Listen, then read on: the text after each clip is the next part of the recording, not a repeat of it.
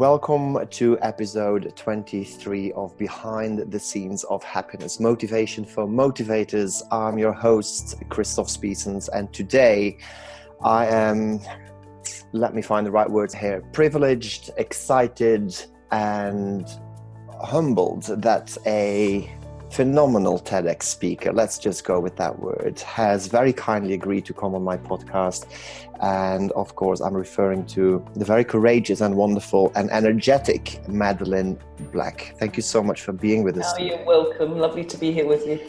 And I chose those words. I mean, they kind of came to me, but I meant every bit of it because, by way of background for our listeners, Madeleine, I was scrolling across my LinkedIn wall and I mm-hmm. came across a link to your Glasgow TEDx talk. Mm-hmm. And with the greatest respect, there is no shortage of TEDx talks these days. Mm, so one becomes a little bit, you know, like, is it worth clicking? To, you know, but the title was Speaking the Unspeakable. Now, that's a very intriguing title. So, mm-hmm. of course, I clicked on it and I watched it, and I watched it in full, which again in this day and age is it says a lot about the power of the message and the delivery, mm-hmm. because we are it's so easy to open another browser or to get distracted. But I was spellbound, and of course, one of the reasons is that Madeline and I share a similar sexual abuse history and I fully understand from doing my research and from listening to your other interviews that yours was far more violent than mine was. Okay, but it's not about comparison. Exactly. About there comparison. are no, um, in this mm-hmm. arena, there are no medals.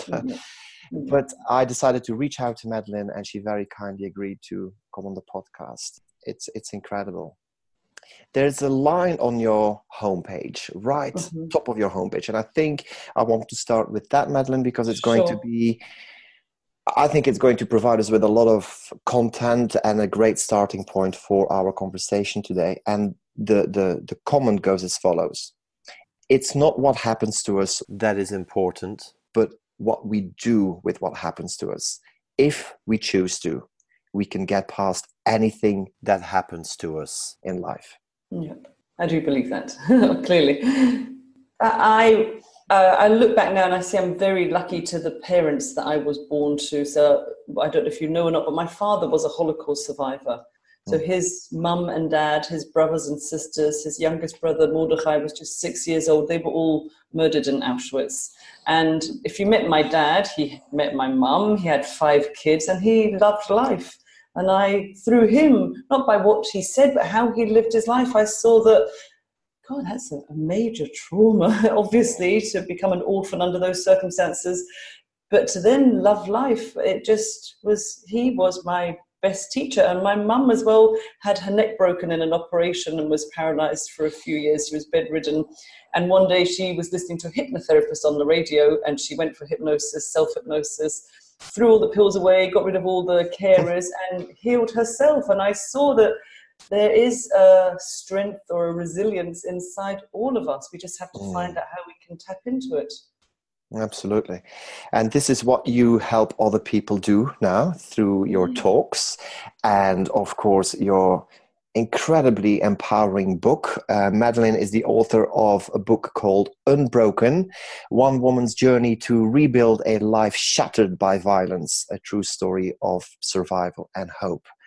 And I would imagine that your life has or is changing significantly as a result of going public with your message and your support for other people. Absolutely. So I first shared my story, it will be five years ago in September, with an organization in London called the Forgiveness Project. As you know, there's an element of forgiveness in my story.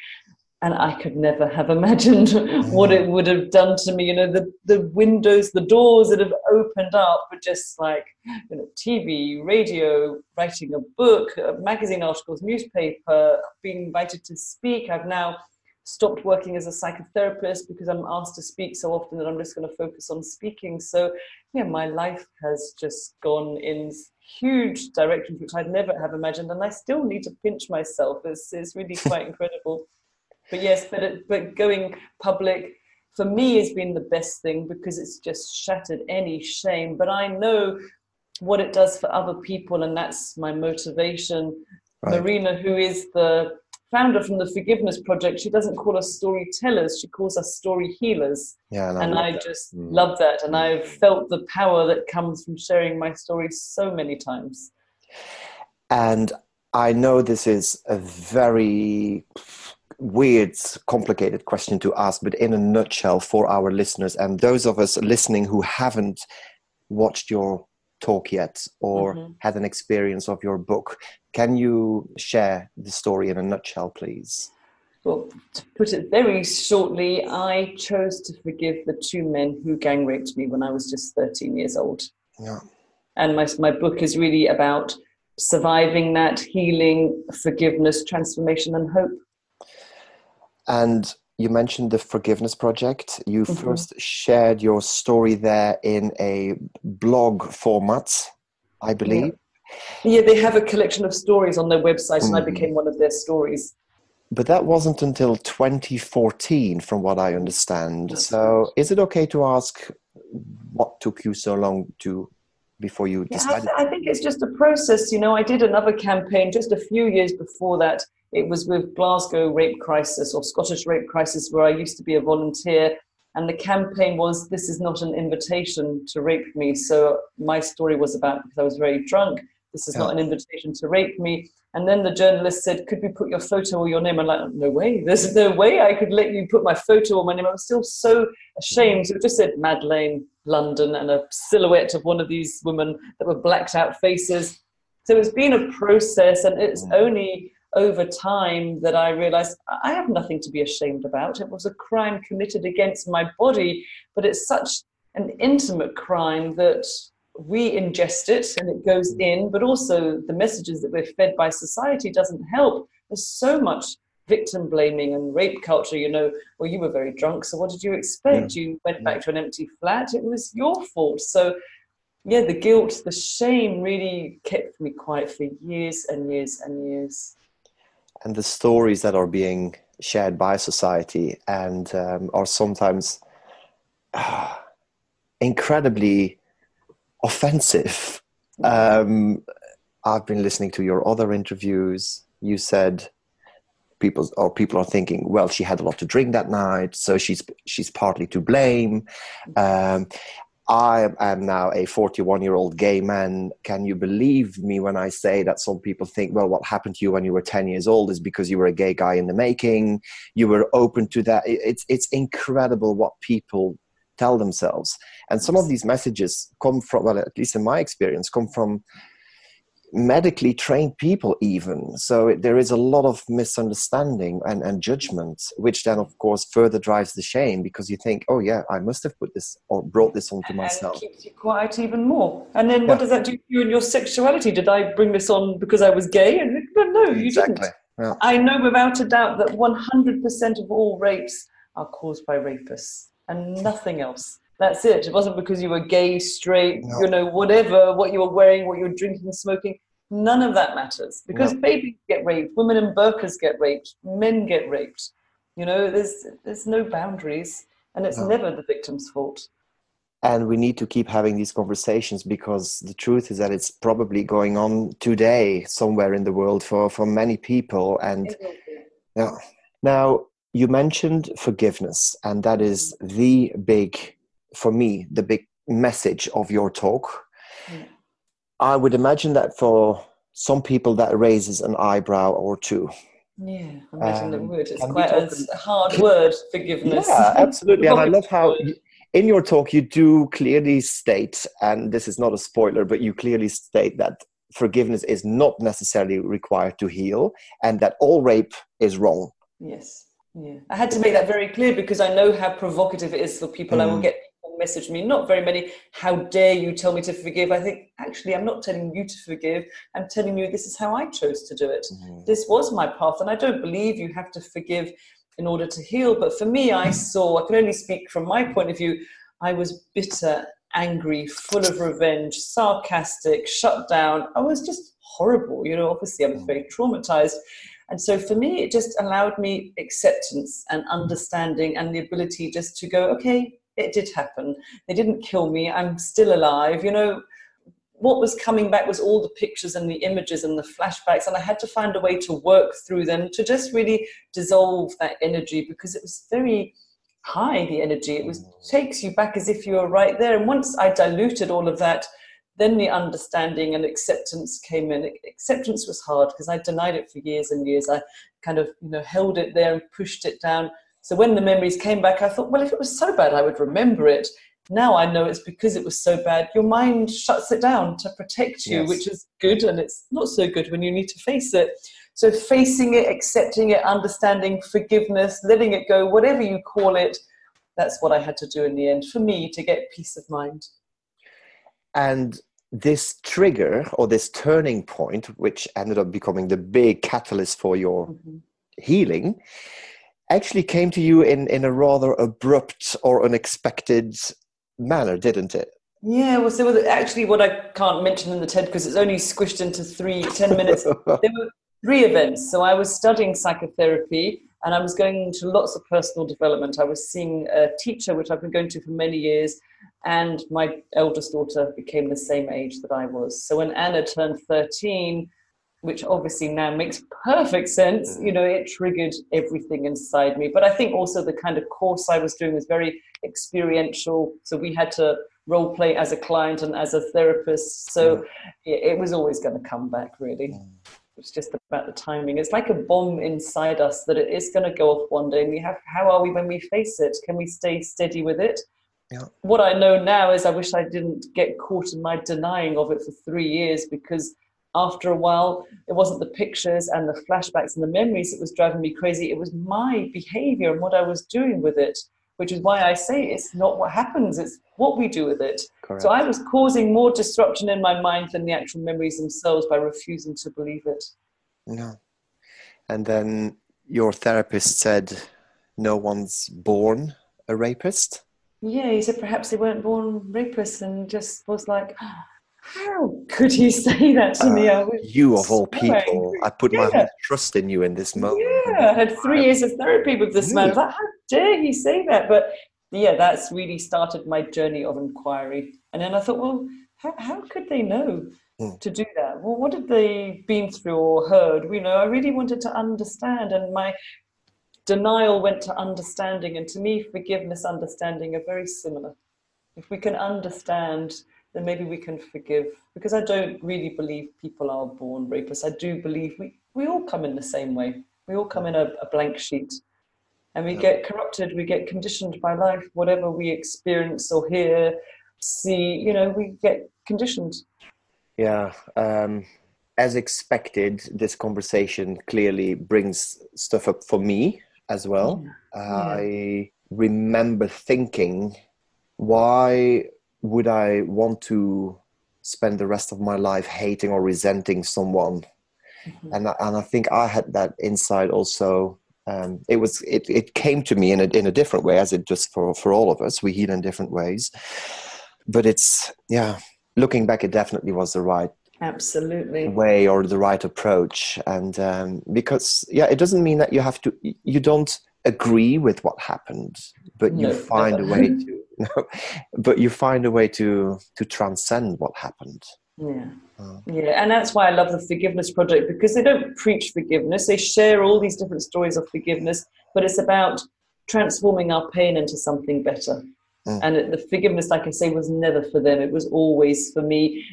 I was just so angry all the time and resentful, and, and it was only hurting me. They had no idea. No. no. no idea. So, you know, it was for me and my uh, family and my kids. exactly because it's it ripples doesn't it? Everything's yeah. connected. So mm, speaking the unspeakable the title of your talk i'm wondering the unspeakable is of course referring to the rape events yes. but could it also refer to the forgiveness aspect of it? Because for many people that is hard to you know absolutely. so i guess you know what i've always noticed now when people message me after i've spoken that they will come from exactly where they're at. So somebody might struggle with thinking rape is unspeakable. Somebody might say actually forgiveness is unspeakable. So everybody has their own perception. Or somebody will say something to me. I thought, oh, I never intended that. That's great. You took that from it. So it's interesting what people where they get caught or what bit really resonates with them. And I never really know which bit resonates with them. Mm. But my whole purpose is to share what people people tell me I'm brave or courageous. I don't want to be brave. I want it to be normal that we can speak about these things. Yeah. No, I don't want to be courageous. I'm not looking for a medal. So if I can do it, it feels like a responsibility. And I know it was somebody else speaking that actually helped me find my voice. She was actually going to go to prison in a restorative justice meeting to meet the man who had raped her. He was a serial rapist. Right. And then Marina said, You don't need to put your picture or your name. You can be anonymous. I thought, if she can go to prison and meet this man, I'm going to put my name. I was tired of hiding and being no. ashamed, which was the best decision I've ever done because people say, Oh, they could never do that. But yeah, the more of us that speak out, the better. We help other people to find their voice too. And that's really what motivates me.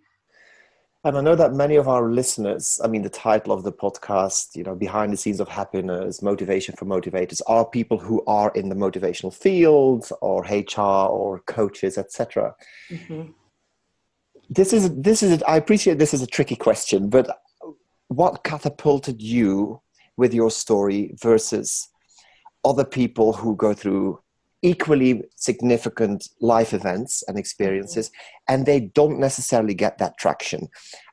I could certainly answer the question, but of course, I'm asking you the question. What What do you think? I have no idea. Your, your strength. no idea. I, I just really. It's, it's kind of come to me. I call myself, I used to call myself an accidental speaker because I never intended to be a speaker. But like I said, if I can stand on the stage yeah. and share my story with no shame and show people that you can heal and you can laugh and yeah. have a good life, and you know, I wanted to to inspire some hope for others, and I've no idea why why it's taken off, but. Uh, I'm very grateful, mm. but I just trust in life that maybe this is my purpose, this is my mission, this is what I'm meant yeah. to be doing. Yeah. So I'm just going with the flow. So I've just stopped working as a psychotherapist just to put all my energy into speaking. Yeah. I'm going to share what I personally loved about your delivery. Okay. It's the, the groundedness and the non sensationalism. Yeah, there's no drama left anymore. No. Yeah. No. And I would imagine that whenever you take to the stage, there's always a certain level of nervousness and, or focus, perhaps is a better word. But you just step on that stage and it's like, here I am, and this is the story. And, and the word mm-hmm. accidental, accidental speaker is great. Not uh, dissimilar from how Brene mm. catapulted to world fame, um, Brene Brown, obviously, um, by the night before her scripted TED talk actually decided to just free flow. And and look what that did for her because that is what people want to see right? The this is what happened. This is why i'm sharing it with you because i want you to benefit from mm. my learning have, I got that right? Does that resonate? Yes, yes, and I was really nervous waiting to go on the wings, waiting mm. to get onto the stage. I was so nervous, but the moment I stood there, yeah. I just thought, okay, I'm nervous, but it's not about me talking anymore. It's about who's listening. And that really kept me grounded. I just know it's like a service or my duty exactly. that to share it with others. And instantly I had evidence. So there was a head teacher there with some pupils from his school, and he messaged me to say, Three minutes after my talk, one of his pupils disclosed to another teacher, the maths teacher who was there, that she had been raped three years ago and she had never told anybody. And I've now gone to meet this pupil. It was a local high school to me.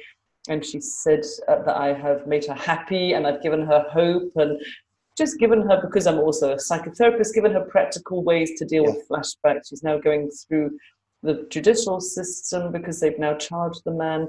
Um, so yeah, it was just that's my evidence. That's my motivation. If I said if I, if I was just there just for you, then I'm really happy. But I know from the many messages, men and women, that it's it's done something to them. So that's yeah, that's my job. I'm really pleased with that. Have you come across any negative feedback? Not As, yet. It's only been two weeks. oh, okay. Okay, the TEDx. But you never know. Sometimes, yeah, I do get a little bit, but I have an amazing army of supporters. I'm on Twitter and Facebook and Instagram. So if I get a troll on Twitter, which is quite unusual, I just tag the right people and they do all the work. or if I get a bad review on Amazon or something, people will come in and just leave other comments. So one person wrote, he was also a tit for tat. He was actually another author.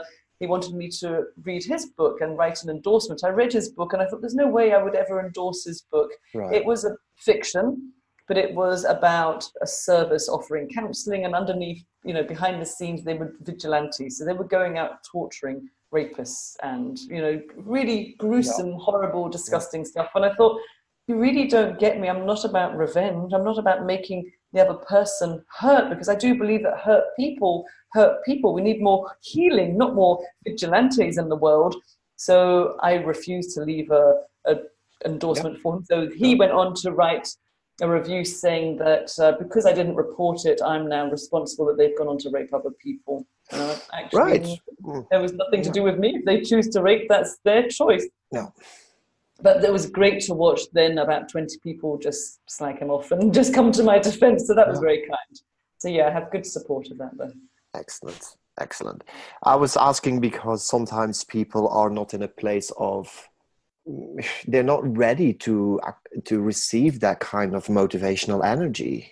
Yeah. because it's different from the here are the you know the 10 steps or here is the the formula for a successful life it's it's it's confronting in many ways this kind of story healing and story sharing so it it it might be a big scoop that's what i'm saying for some people and therefore they react in you know not always in the best of ways yeah, but you know, I have to really uh, remind people I didn't get here overnight. It's been a process. You know, it's nearly 40 years ago now. So it's taken me a lot of talking therapy, body therapy, alternative therapies, you know, lots of different types of approaches mm. uh, to really just clean up. I just call it cleaning yeah. up, or just work on another layer of the onion. There's so many layers, and you think you're okay, and then another one comes. But now I have great self awareness. If something ever does bubble up, I can sit with it and ask myself, why is that coming? And almost thank my body for just one last bit of trauma that I just need to clean up, you know, so it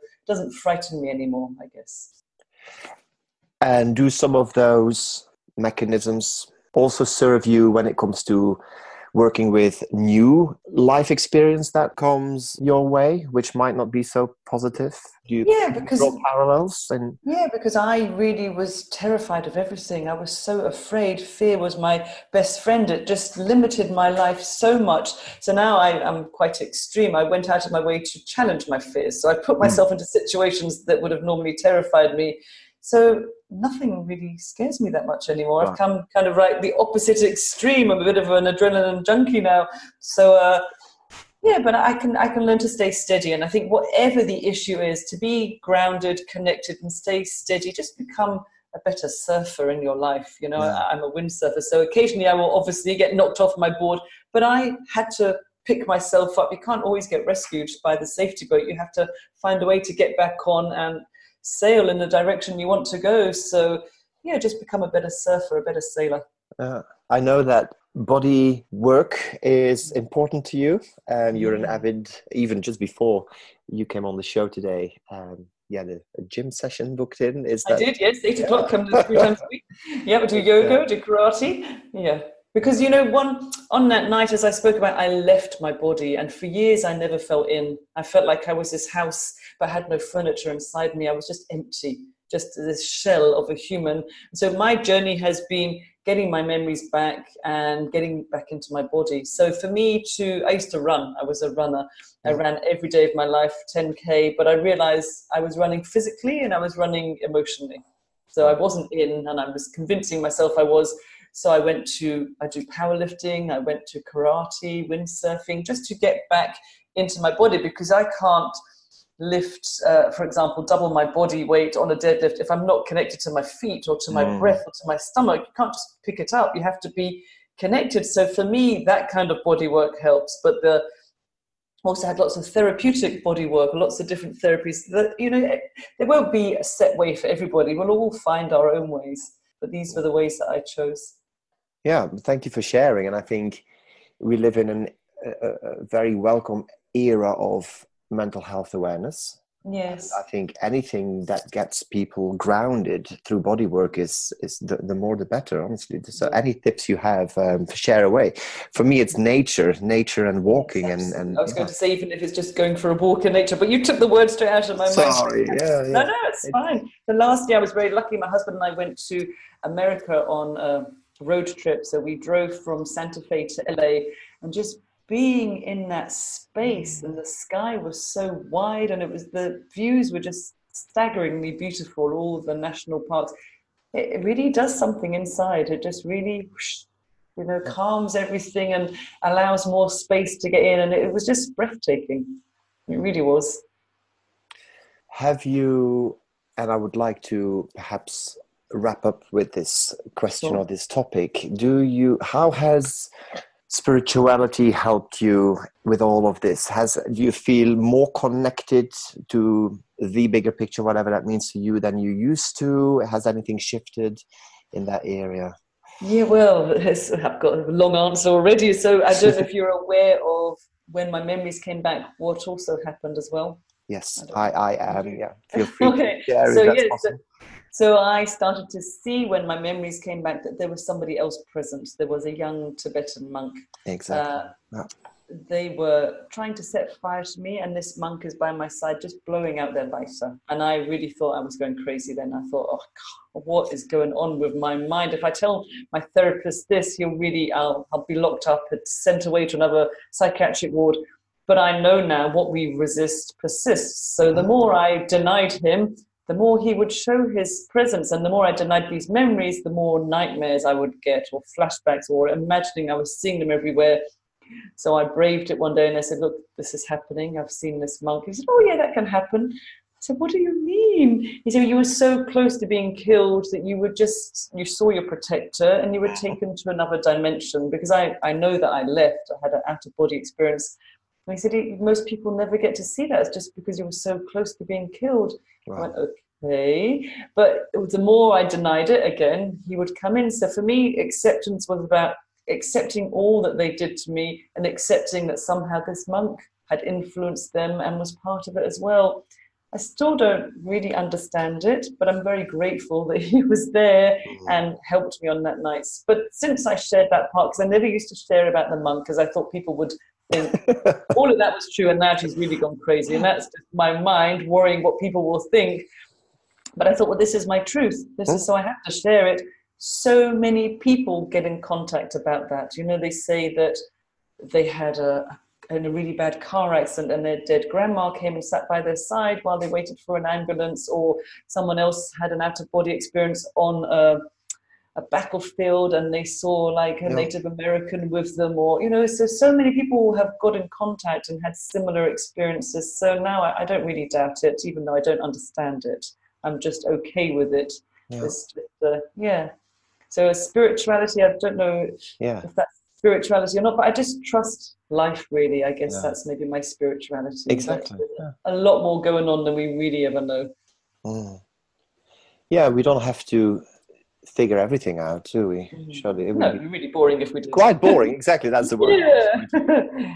so it goes without saying that your talks and talks even because you have quite a few interviews now on youtube uh, mm-hmm. for example um, i particularly love the 2017 stronger clip okay yes it was a, um, a filmmaker friend of mine yeah, yeah it's beautifully yeah. produced i really enjoyed watching it and so you have your talks you have your book with all the messages that people can explore is there something that you can share with our listeners mm-hmm. in addition to what we've already discussed that you would like to leave them with for today sure. i would like to say is how i normally end most interviews it's never too late to find your voice it's never too late to go and get help and support um, because to be listened to to be heard and to be believed there's there's nothing more empowering than that I was very lucky. I don't know if you saw, I was interviewed by Sir Trevor McDonald. And yes. afterwards, uh, my friend's mum got in contact with her daughter to tell her that she had been raped and she'd never told anyone, and she ended 64 years of silence. Yeah. And so to me, that just came from her listening to a woman on the radio who understood and Yeah. showed her that she wasn't to blame. So if you can't find a, a therapist, find a friend, find someone that you trust. There has to be a good person. And if not, write it down, write your story down. Tell yourself your story because to live with that trapped inside, I think it does hold you back Yeah. from living a real and full, alive life. Absolutely. And that is across all genders and cultures and yeah, get get it out of your system quite literally. Yeah. Yeah, however way, whatever way suits you, just find a way not to die with that story inside you. Mm. So what is the best way for people to get in touch with you, Madeleine? Uh, well, I'm all over the place really. My website is madeleineblack.co.uk or Facebook, Twitter, Instagram, LinkedIn, all over the place. Excellent. Thank you for our conversation. This one was special. I mean, they're all special, but this one was special for special reasons. So I want to say thank you on behalf of the listeners and myself for the energy, the insights, your courage, and we wish you the, all the best with the, the many ways that are yet to unfold for you in which you can leverage this message, I'm sure. So, uh, Thank you very much. Looking forward to that. Yeah, okay. Madeleine. Bye for now. Thank you. Bye.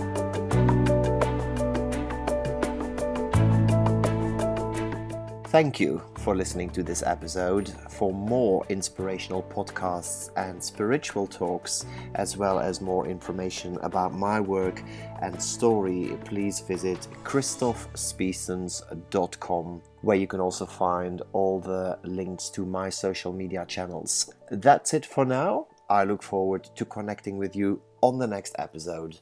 Bye for now.